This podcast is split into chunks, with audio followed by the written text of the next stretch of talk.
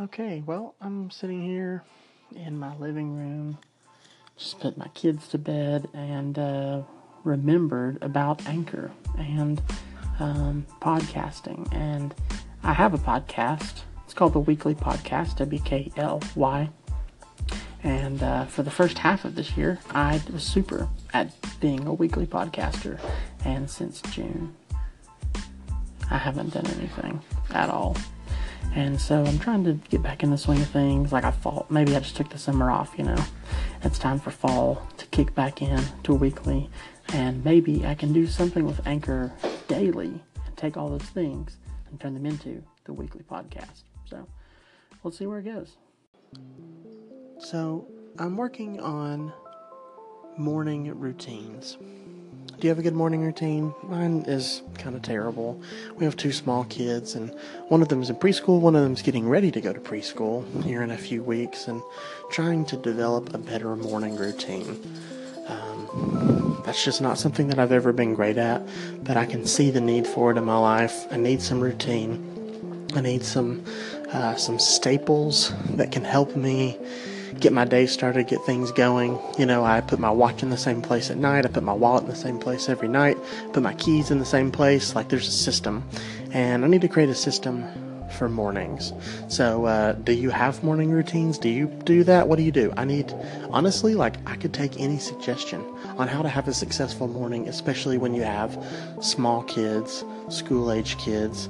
If you're 35 and don't have any kids, like, I don't know what to, I don't know what that life is going to be like. So, um, uh, I got kids, going to keep having those. So, uh, I need a morning routine that, that includes them. So, yeah, I don't know. I'm just sitting here thinking about that this morning. Uh, how can I develop a better morning routine? Um, I don't know. I'm drinking coffee right now. It's actually brewing, so that's that's going to help. So, as I think about this app and the usefulness of it, it's almost like the ability to make public voice memos.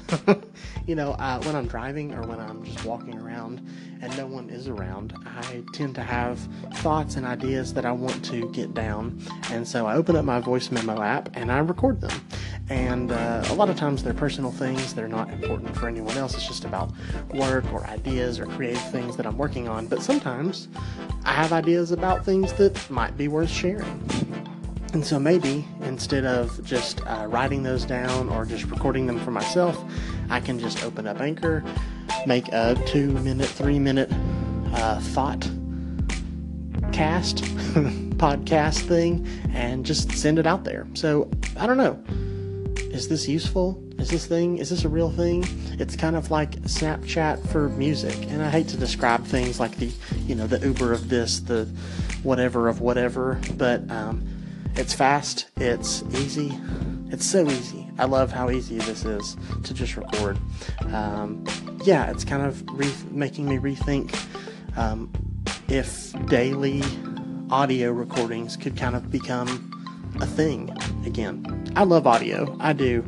Video's cool, Instagram's cool, um, but there's something about being able to just listen to audio when you want to, how you want to, in your car, on the treadmill, whatever you're doing. Like it just incorporates into your life. Um, maybe there's a space for short form, ultra short form podcast. I don't know. What do you guys think? Um, is is there anyone listening? Do you care? Does it matter? Uh, I don't know. I think this platform has potential, and I'm excited about an opportunity to, you know, dig into this before the masses come. Maybe they'll never come. Maybe that's the thing. Maybe we're worried so much about uh, large crowds that we forget what actually matters, which is people and content and story. So, I don't know. We'll see where this goes.